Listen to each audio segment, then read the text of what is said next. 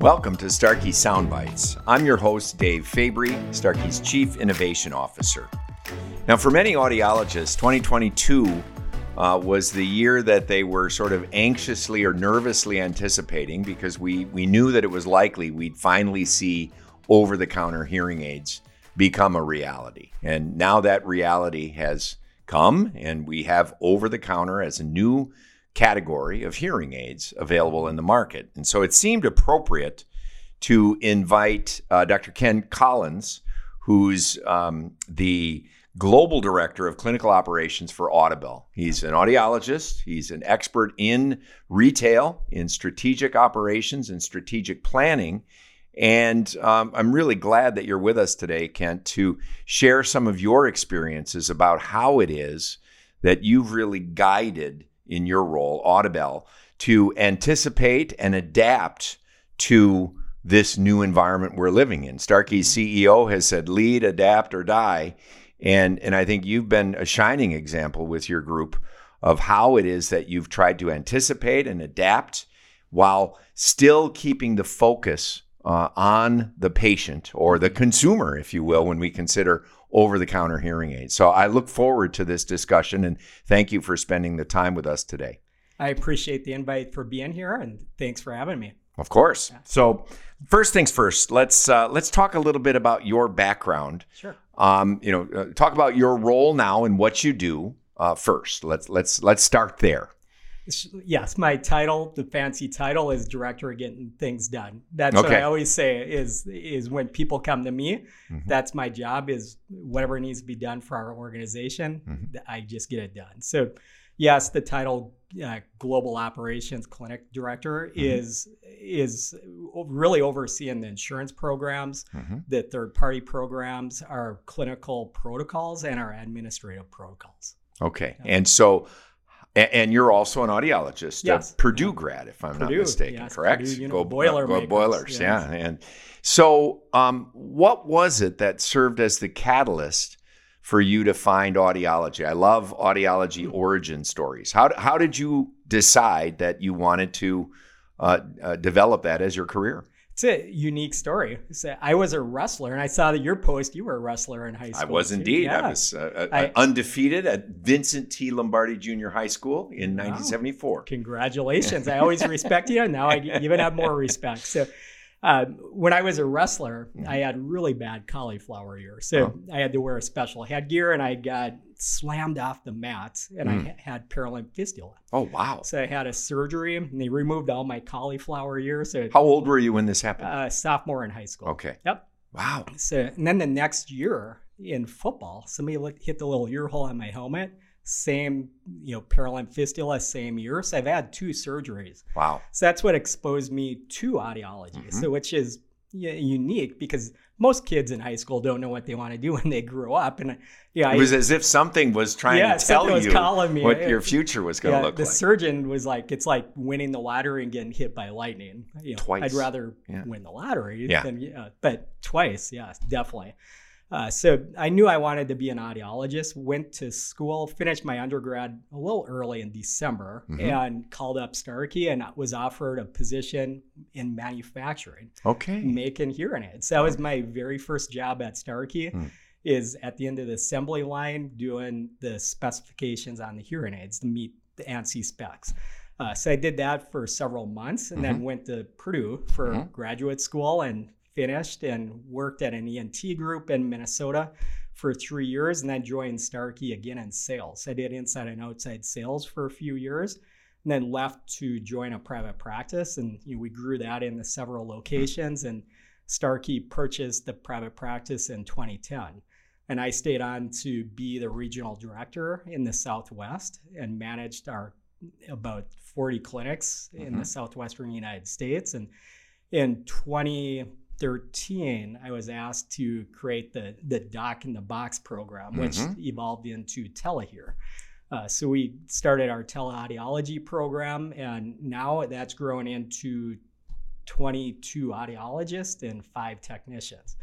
And, and then to proceed a little more, about 2018, I was asked to step into the operations role. So mm-hmm again overseeing our insurance and third party programs and boy I, I love origin stories and i really like yours to carry through with that wrestling analogy mm-hmm. sort of like you're working on many different muscle groups when you think about you started out building hearing aids yep. and, and with that understanding of what was necessary in order to go into the hearing aids but then working in the audiology role and overseeing practices I know you've been involved in the education and training part and best mm-hmm. practice, mm-hmm. operations.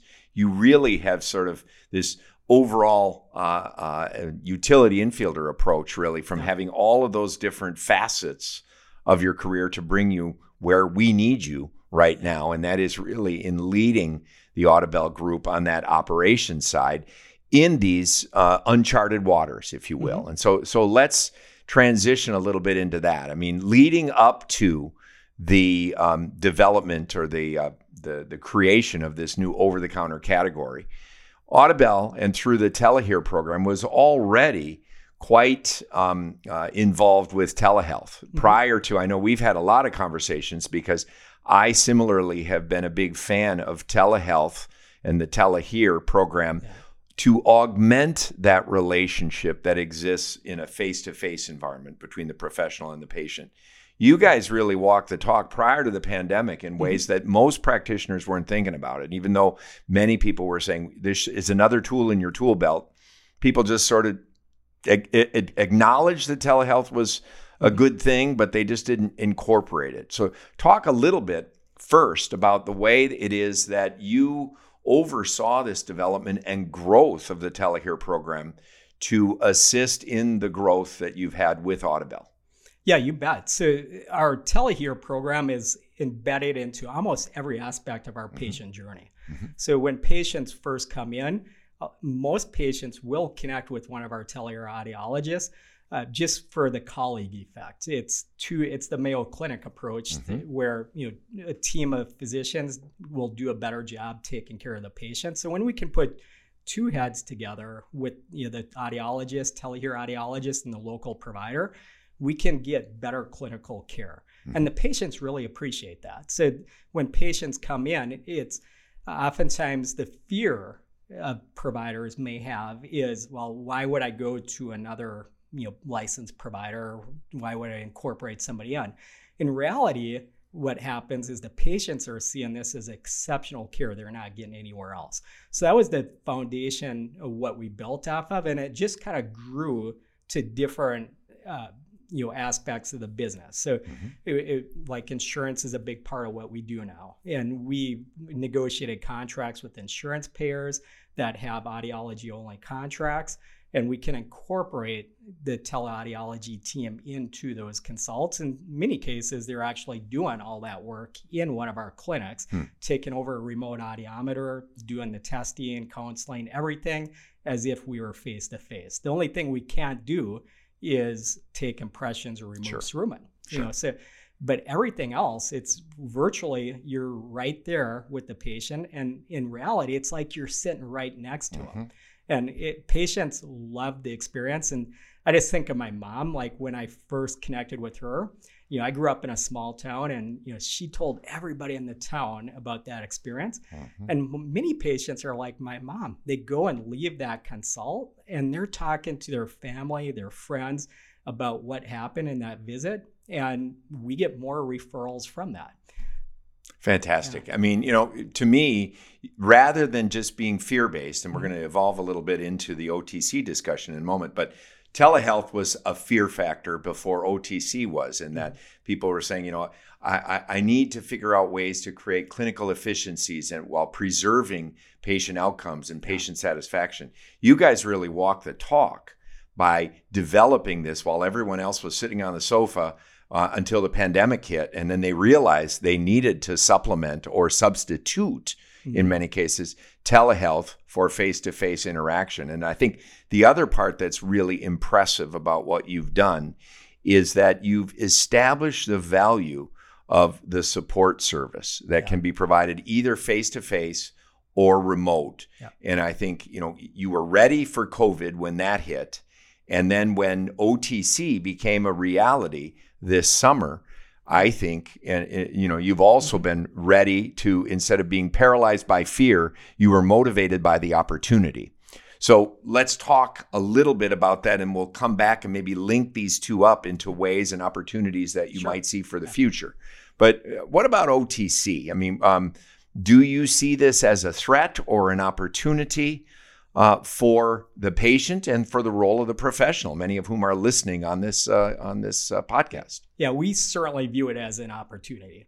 So those patients are coming in, and it's the opportunity for the patient to come in and and go through a consult, and we integrate it into our patient pathway. Mhm. So it's basically just like third party model. It's a limited service model that Mhm. we've incorporated in. Mhm. So when that patient comes in, you know, we we offer OTCs in our clinic for the purpose of patient acquisition.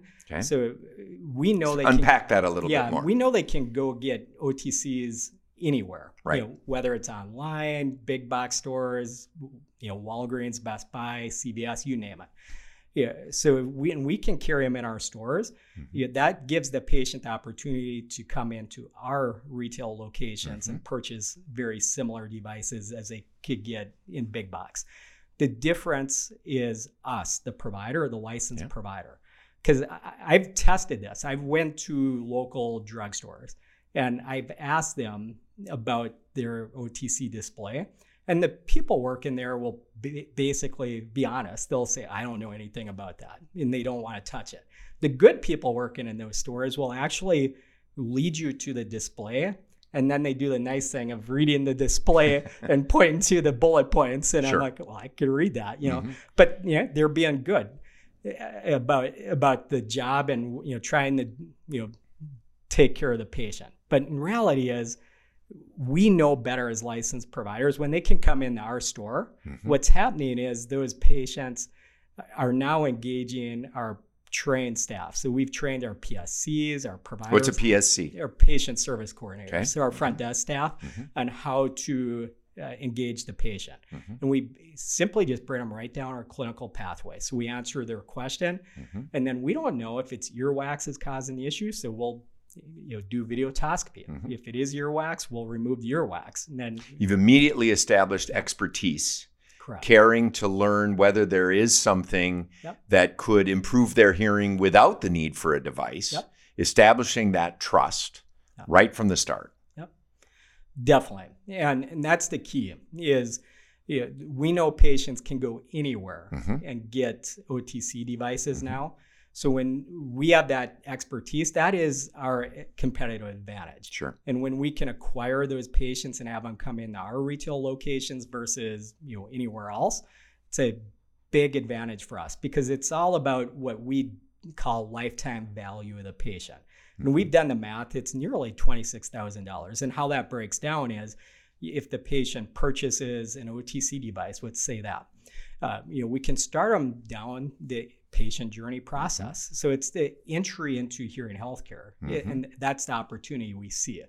Uh, So when those patients come in, we want to take good care of them so we Mhm. can earn their trust for life. Right. And what that means is you know, we we can sell service plans, we can sell warranty plans, we can have that patient come in and purchase supplies, drying pla- products, batteries. There's Okay. so many different opportunities that generate revenue, you know, even from OTC. Mhm. But the biggest difference is when you do a good job, you earn that patient's trust for life. So th- they'll buy their next set of prescriptive devices from us.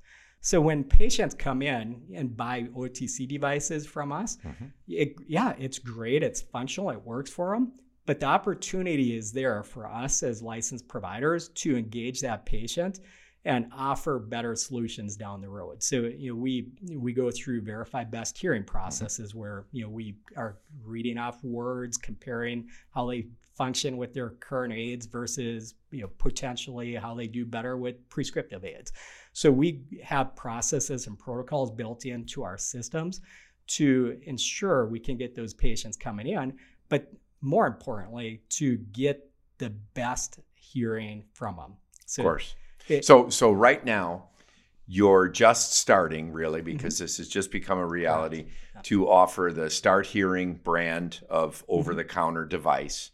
And you're not you're not making those available on the Audibel websites or online. They're available in the in the store. in the store, in the office. So so let's walk through a use case. So now I'm somebody that's read about this or heard about uh, that you could get the Start Hearing device. Maybe I do have questions about whether my hearing is um, uh, hearing loss is enough that I could expect to receive benefit while not required. If I was coming in to get the Start Hearing, could I get a hearing test to just sort of work with you and your team to determine, yeah, you have a mild, a mild to moderate loss that is measured, um, and this might be an appropriate starting point. Is that one of the potential use cases for this? For sure. Yeah. Okay. So when those patients, if if they call and say they're interested in OTC, we automatically book enough time for a hearing examination. Okay. Uh, so it's very important because you know what patients perceive as mild to moderate could be different than reality. Absolutely. And you know we all have been there when we saw patients. So we want to work with the facts of what is the patient's actual Mm-hmm. need. So we'll bring them through our whole process, and most patients really appreciate that because Yeah. again, that's a competitive advantage to our you know licensed uh, providers Mhm. versus you know any big box store. So when those patients come in, they know they're going to go through our clinical process. Right. But the good thing is, is we offer the OTC as really our entry level or lowest level treatment plan. Yep. So it's part of our pricing sheets. It's part of our recommendations. It's uh, the choice patients could pursue that. It's certainly the lowest cost option. But what they see is when they go through the whole process, they see the value of the provider. Yes. And that's the key. I think that is such an important point. And Yeah. and the issue I think that has a lot of people sort of paralyzed is they think, well, if I offer uh, start hearing or one of the other OTC devices, and then the patients start having more and more questions. Number one, you've got a qualified lead, as you said. I mean, this is somebody who's saying, I have trouble. I want to get some help. I may or may not need the role of a professional, but if I just want to come in and I know that there's a you know, there, there's an, an office that if I do have trouble, I can call somebody up and get some assistance with Mhm. that, knowing that there's likely to be a charge or a service plan associated with that. But if I want to just come in and pick up the device and and take it and try it and see whether my hearing is better, if that if for some people, if uh, patients, end users, if Mhm. that's less threatening, that's one pathway Yep. to success. And then I I think you've established that credibility and trust and caring attitude that could then provide the opportunity for the next purchase of the device, or if they needed more advanced features, um, then that's a pathway too. But for many people, uh, professionals, there's like, okay, so they, they sell them the OTC and then they have questions. Well, how do you how do you broach that subject of the value of the professional service? How is that accomplished to sort of say, okay, where do we go from here? Once I try the OTC, I, I want the I want the better hearing experience, but I don't want to do it myself, and I Mhm. need the role of a professional. What's next? Yeah. So what we do is we we make it part of our dispensing package where we're gonna unbox the product for the patient. So the OTC device, when it when a patient comes in and purchases that, we'll actually go through the whole uh, unboxing, which means you know we take it out, we pair pair it to the phones, download the app, everything. Mhm. So most patients, from what we see, that's one of the big hurdles. They Mhm. they struggled, you know, with their Apple IDs or passcodes and downloading. So when we guide guide them through that process, we immediately earn their trust and respect. Yeah. Uh, you know, so that's it, it- yes, it takes a little time, but it's worth it because if that patient isn't satisfied with the product, we have so many prescriptive options Mhm. that will meet their needs. But even if they are satisfied, then you set them up on success with your practice because they're going to always associate your business with who where they bought the device from. For sure. Uh, so now you can have them come back for those services. But this is where we've in, integrated our teletech team. You know, Yeah, So you, and I think that really is the segue into that Mhm. because what you've done is establish that the role of the professional is critical to the outcome. I, I've Correct. maintained for a long time that you can have decent technology and an excellent cl- clinician Yeah. and achieve satisfaction. Correct. You can have poor, you know, or, or marginal technology uh, or, or- and and an outstanding clinician. Again, satisfaction. You can have excellent technology and someone who doesn't really understand the needs of the patient or how to uh, uh, control the device Mhm. to achieve satisfaction. But you really need excellent technology and the role of the professional. But the one constant, I think, is that role of the professional to understand the individual, the patient, beyond what the, the two ears are. It's really they're connecting to the brain, connecting to their life, their family, their friends, their colleagues.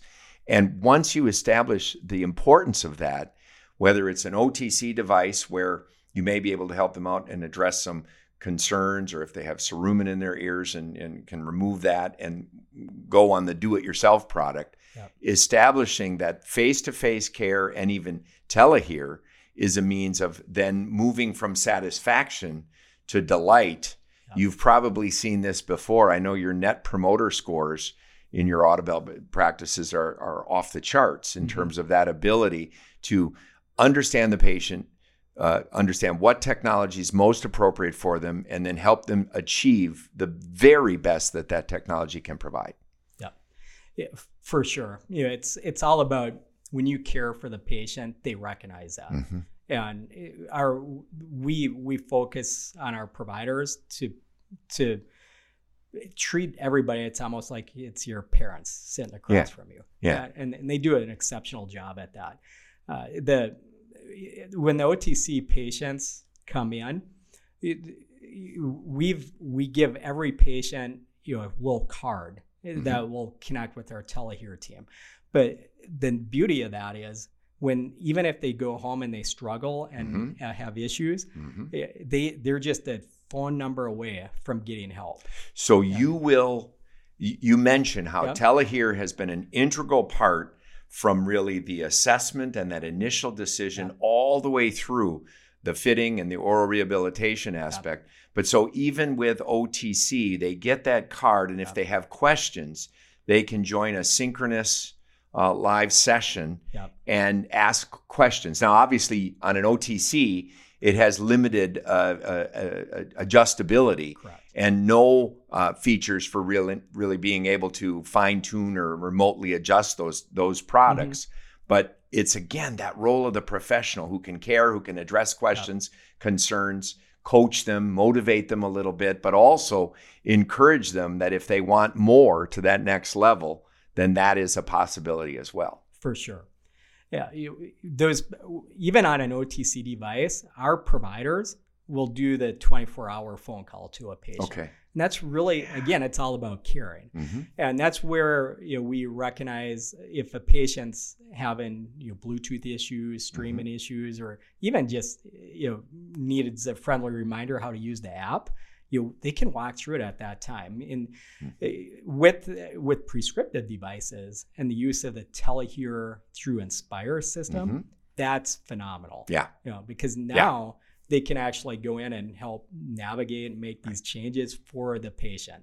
You know, it's amazing how like a little tweak, you know, two one or two clicks can make a world of a difference For sure. for a patient out there. For sure. And yet, uh, younger clinicians, I've, I've observed this over the years that younger clinicians, in many cases, are sometimes too quick to go to the adjustment Yes. rather than focus on what the patient, listening more than talking and listening to what the patient's real concern is. Because sometimes it's a, a an issue of understanding a feature better or mm-hmm. when to use or how to use the devices better more than it is making changes. But it's again, it's all centered on on the clinician's ability to understand what the patient's needs are.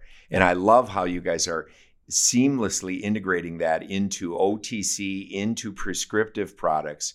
And the, the secret sauce is the professional and the professional's Correct. ability to listen, learn, and help that patient using, and, and you said it, not me, sort of the Mayo approach of putting the needs of the patient or the consumer first, because many of those consumers will become patients because they don't want to do it themselves. And when they trust you and, and have the benefit of your explanation, or as they transition into prescriptive devices, of using your expertise to fine tune the devices, uh, you know, you look at the the MarkeTrak, the latest MarkeTrak 2022 showed that uh, with satisfaction with the products and the professional in around 90%. percent mm-hmm. Once patients know us and understand what we do and the value that we bring, um, very few are going to go from a prescriptive approach back into an OTC approach. Mm-hmm. That fear, I think, is worse than the reality. Totally agree. Yeah, it, we we haven't seen that much in our clinics at all, where mm-hmm. p- patients come in with prescriptive devices and want to even they don't even ask about the OTC. Yeah, yeah, yeah. It, it's really not. Even though there's a lot of press and PR out there, they they've seen the ads. Everybody's seeing all the Medicare ads on TV, mm-hmm. but they don't even ask about that. So mm-hmm. they trust the provider they've been seeing. And yeah, Mr. Austin says it the best. When we do the right thing for the patient, we do the right thing for Starkey. Yeah. And that's really what it comes down to is that patient care and through the licensed hearing healthcare provider. Hundred percent, and you know this notion of the the fear that somehow we're going to uh, go into extinction because of OTC hasn't really panned out yet. I mean, you know, I can't predict what's going to happen five years, 10 years in the future. But right now, in talking to professionals, there was a flurry of interest and activity uh, over OTC when it finally became a reality. But then in the people that I'm talking to, they're saying just what you're they're echoing what you just said is that you know they're they're recognizing certainly those who have been in the prescriptive model in the past are saying, yeah, but what am I going to do when I have trial? Well, how do I get to to you? And um, and they realize that's the secret sauce in all of this is the role of the professional, the trusted professional, and that's where I think you've done such a great job with combining OTC with telehealth to provide that personalized individual care. And uh, and I think for those individuals, professionals listening here who've been resistant to uh, incorporating telehealth as a, a, powerful tool in their tool belt, it's not right for everyone, but the way that you can do it and your results show you've improved or preserved preserved and enhanced satisfaction. Mm-hmm. You've lowered returns for credit when you've incorporated telehealth. You've even helped increase the average selling price for professionals who are looking for uh, better ways to meet and exceed patient expectations. Um, you, it's been nothing short of exemplary. So I applaud you and your team. Appreciate it. Yeah, it's I have a great team and mm-hmm. great leaders on those teams. The you know, but most of all, it's it's the colleagues out in the field mm-hmm. that are willing to to incorporate our telehear team into the process.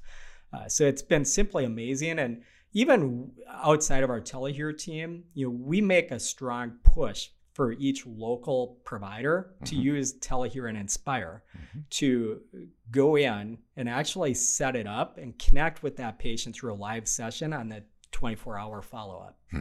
So, you know, we've talked about the fact that OTC has been available for a couple months now. Mm-hmm. Talked about the fact that there was this flurry of activity that occurred in interest. Probably the phone started ringing as soon as people started seeing the media coverage of over-the-counter hearing aids. Even though we've been immersed in this for years, yeah. um, you know, they many people were hearing about it for the first time when it finally became a reality.